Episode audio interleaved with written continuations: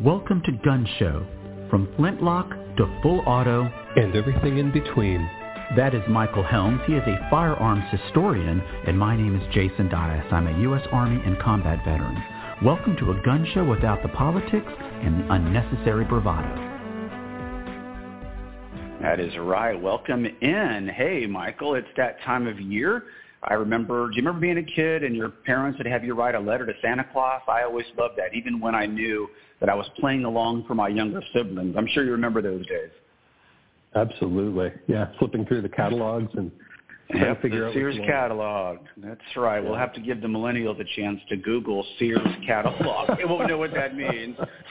But anyway, uh, this is our second episode, and we thought since Christmas is right around the corner, as we're recording this on the 22nd of December, that I wanted to ask you, hey, if you could write Santa a letter and he would deliver them for you, what would you want to find under the Christmas tree on Christmas morning, your dream guns? Ah, so I, you know, I could narrow this list down to I think three, and I'm going to go with that, and then I think I would just leave it to Santa which one which one he wants to bring. I think the first one would be a, a gun that probably most people haven't heard of. It's made by a Czech company called Laugo, and it's called the Alien. I, have you have you ever heard of that, Jason? I have not ever heard of it. Yeah, it's um, it's a bit of a boutique manufacturer, um, and the Laugo is just uh, er, the the Alien is just a really really neat gun. It, it looks very much like a conventional pistol, uh, like a semi-auto pistol, which it is. Um, but it's got it's got some pretty neat differences. Um, one is that the top of the slide actually stays stationary so the, the, the slide, the, the part of the slide that cycles back is just the side of it. And the idea is that you can have, you know, your sights or your optics on top, but they don't move with the slide. It's got a very low bore axis. It's, you know, it, it's kind of a, I always imagine that like a, you know, to have like a Ferrari or a Lamborghini or something like that. Like you're not you're not you're not buying it for rational purposes. of course, you know, you're, yes. You're, yeah, you're not, you're not going to look at it and think about you know um, you know where would I put the groceries and the luggage in this. Um, you know, you're mm-hmm. buying it just because it's cool and sexy. And I, I think the Alien sort of falls into that category. I don't I don't know that this is ever a gun that I would rationalize as you know this is going to be the perfect carry gun or whatever. Maybe it right. is. I don't know, but but it's kind of a boutique thing. But it's just really cool. And I I sort of had the sense that the guy who invented it um, is just one of these sort of like brilliant people who got this idea in his head and he just like had to go make it and it, it's not really like anything else on the market but I but I really respect it for that so I think I think the first thing on my list stand would be an alien from from Laugo which is this uh, this Czech company I think the second thing on my list would be just a, a good old fashioned Beretta Silver Pigeon side by side shotgun or over and under hmm. shotgun um, yeah, yeah. I kind of resolved that in 2023 I'm going to get back into clay shooting. And, you know, I, I have a semi-auto shotgun. I love it. It's great and it works perfectly. But I think I think there's just something really classic about an over/under and having those, uh, you know, having those two heavy barrels there. So I think second on my list would be a, like I say, a silver pigeon and I think the third thing on my list, I've also really wanted to get into long range shooting. It's actually something I've never done before. And I, I did a little bit of research on this um, earlier in the year when I was thinking about dipping my toes in these waters. And uh, there, there's a company in Canada called Cadex that um, makes really high-end rifles, and I think um, one of the one of the Cadex uh, precision rifles would be would be on my list. And I think from there, I would probably just leave it to Santa which one he uh, he wants to. Bring. I don't know that I've been good enough to get all three, so I think um, you know I think you probably just keep it to one. That's all very interesting list. Now I will tell you something. Despite my uh, rather decent and extensive military and shooting pedigree, I will tell you something that you might find surprising. In my 55 years on this big blue marble, I have never fired a shotgun. Really? I know it's it doesn't seem possible, does it? I have never fired a shotgun. wow. shotgun. I, d- I don't know why. I just it, the opportunity has never presented itself to me. Although when you talked about distance shooting, I can tell you that when I was stationed at Fort Ord, California, I did go down on what was called I think it was called advanced marksmanship and parabolics. We were we were actually training to take out drug lords in Central and South America, and we would use the the Hearst Mansion, the Hearst Castle near Fort Hunter Liggett as an objective. Now, of course, we couldn't shoot at the Hearst Castle, but for navigational purposes and line of sight and that kind of thing. But I, I did do some training with distance shooting using a, a modified, uh, I think it was a modified M14 or an M1. I don't remember. It was it was just something I did for about a week, and I never applied that in a tactical situation. So because of the, the weapon that I did carry into a live fire tactical situation in honor about the 1st of February in 1991 during Operation Desert Storm and a very little known Battle of Khafji. Everyone sort of Black Hawk Down, but a year before Black Hawk Down, it was a much larger, I call it the last great urban battle of the 20th century. In terms of troops engaged, it was much, much larger and much, much costlier than Black Hawk Down. But it happened in between the air war and the ground war, and it's been a bit of a footnote in Desert Storm. But the, the weapon I carried into battle that day is the weapon I would love to find under the Christmas tree. And we don't call them guns in the Army. We call them weapons. But it would be the standard Colt's Arms M16. And I'm going to tell you why, Michael, because I don't know that there's ever been a weapon created so uniquely perfect for the situation that I found myself in when I had to discharge it. We had done something at the infantry and ranger school down at Fort Benning called a door and window drill at something called the MOUT site, M-O-U-T. Stands for Military Operations Urban Terrain. And we trained all the time in that environment. And you were trained to aim at windows and doors, not at people that are coming out of them or heading back towards them. And caught about a, a squad-sized element of Iraqi soldiers retreating to a door, probably about 250 meters out, and I was in an elevated position. And for whatever reason, since basic training, by 1991, the M16A1 was a comparatively older weapon. It had been replaced by the heavier M16A2. And the M16A2 had a slightly longer stock. It was not an adjustable stock like you see today. But for whatever reason, the length of my arms, the length of the M16A1, when I placed the brim of my Kevlar helmet on the handle, which uh, trivia fans, you never actually carry the M16 by the handle. It guards the rear sight aperture for whatever reason, I, when I rested my Kevlar brim on that handle, Michael, I felt like somebody had locked it into my body. It just felt wow. right. It just felt like this. You did, you know, at 250 meters, we had no optics in those days.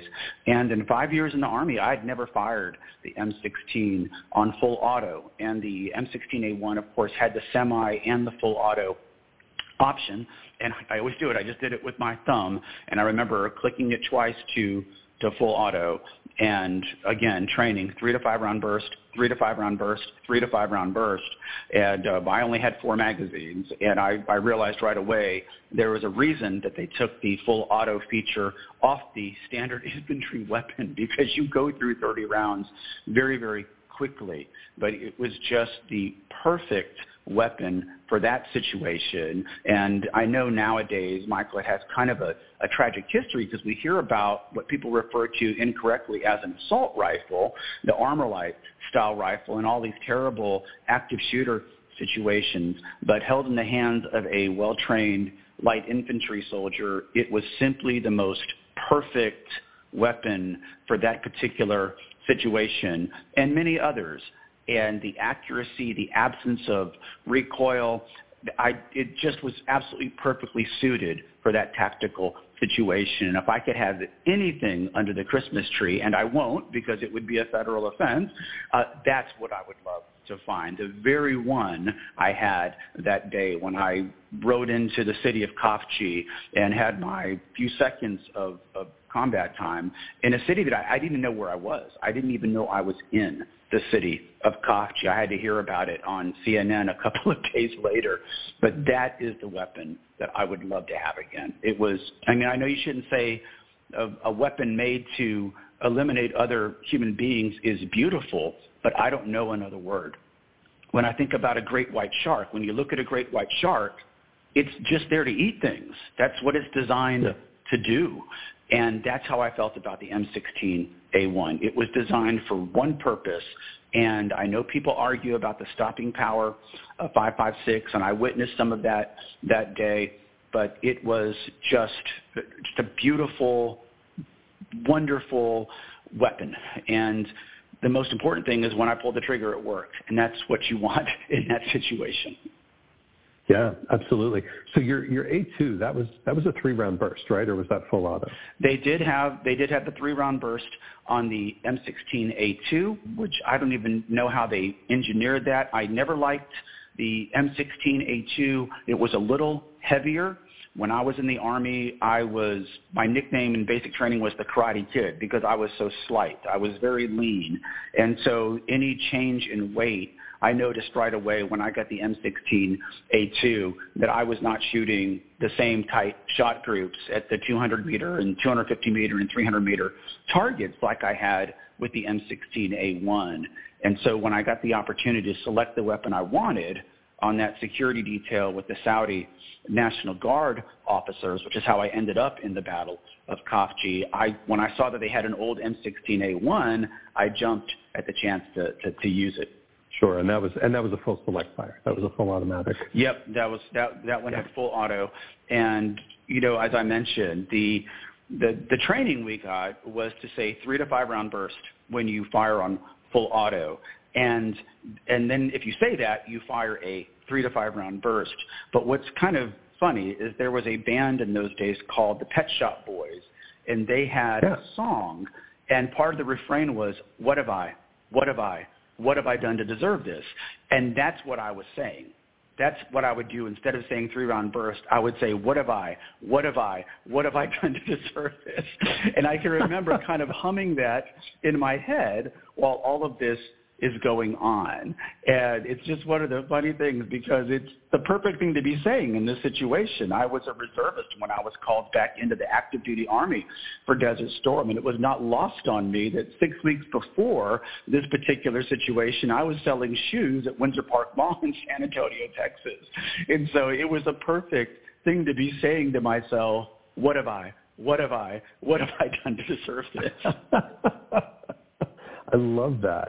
Now you know, I mean, technically, you can you can find um, yes, pre-banned. I know you can. Yes, A ones out there. Yeah, they're they're yeah, expensive. Yeah. I, I I looked at when we were when I was preparing for this when I was preparing for this show, I, I did some research on that, and yes, you actually can. So I guess I should amend my remarks. It's not that it would be a felony; it's just way out of my price range for this. Yeah, it's Christmas time. If I ever win the lottery or something like that, I would that would be one of the first things that I looked into. And just as an aside, I know this might surprise people the way I could tell the fact that I've never fired a shotgun surprised you. I don't own a lot of guns. I own a I own a handgun for my everyday carry and I own a, um, a 20 inch 30 30 lever action uh, 20 inch barrel carbine, and that's it. I'm not a big collector of guns. I love studying the history of guns, as you know, but I'm I'm not somebody with a a safe full of really sexy weapons, pistols, and shotguns. Well, you know that old saying, beware the man that owns one gun. He knows how to use it. So that's, that's not necessarily a bad thing. Well, Michael, we'll put some pictures. I think everyone knows what an M16A1 looks like, but I definitely would post some pictures of your three dream guns, and um, I hope you get them. I really do. Me too, and I hope uh, I hope eventually your uh, your A1 arrives with a tax stamp. yes, with a with a tax stamp. Yes, that would be a lot of fun. Of course, that's only part of the problem. The rest of the problem would be affording the 5.56 ammunition or finding it uh, to shoot it. Yeah. And as I mentioned, I I had never fired it on full auto before, and I, I don't think I ever fired full auto ever again. In fact, those were the only shots I ever fired in anger, and it was it was very very brief. It was very very intense, but it was very very brief. But the I just remember heading back to Riyadh, Saudi Arabia, and just thinking, "Wow, it really works." you know, everything they told us is true. It really, really works, and it's just a it's a unfortunate that a lot of people have forgotten about Desert Storm in 1991. And the thing I always like to mention when I talk about this, because a lot of people don't remember it, is two things that I think are very important. It was the last war America definitively won with the parades and everything else. But more importantly, it reestablished the respect between the American public and the American military, which continues to this very day. And I'm probably more proud of that fact than any other. You know, that's a really interesting and, and good point because I guess, I, I mean, th- there were other conflicts in the 80s, but I guess the last big one before that was Vietnam, and that was complicated. And that left kind of a bad taste in people's mouths. And I can assure you, when I joined the Army in 1986, it was seen as a thing to be pitied oh, poor Jason, I right. guess he's not smart enough to go to college or, you know, he's just peeling spuds all day. And that's not at all. I, I happen to be sent to a very, very important high-profile light infantry unit at Fort Ord, California. Our area of operation was the last hot spot of the Cold War, which was in Central America, and it kind of overlapped with the war on drugs. And my company commander in Alpha Company, 4th Battalion, 21st Infantry, is actually still in the Army. He is a four-star general now, uh, four-star general wow. Stephen Townsend, Stephen P.H. Townsend and he was my company commander. And I always tell that story because he is a four-star general. And at Fort Benning, we had a shooting competition to see who could hit the 300-meter target the most out of 10 rounds. And I hit it eight times, and he hit it seven. So I can say that I outshot a four-star general. That's awesome. His uh, his retirement's going to look a lot better than mine, but I did outshoot him on that day at Fort Benning in December of 1986. Well, you can go to his retirement and remind him of that. uh, I'm sure he would love to hear that. My guess is he would love his 40-year yeah. career, he's not going to remember an E2 from Fort Benning yeah. way back in the day. Well, Michael, I want to wish you and yours the blessings of the holiday and Christmas season. May they accrue to you and yours now and always. And like I said, I hope Santa brings you something great that is gun related this Christmas, and that goes for everybody that might be listening. Michael and I want to thank you so much for listening to Gun Show from Flintlock to Full Auto. And everything in between. Merry Christmas, everybody. We will see you in 2023.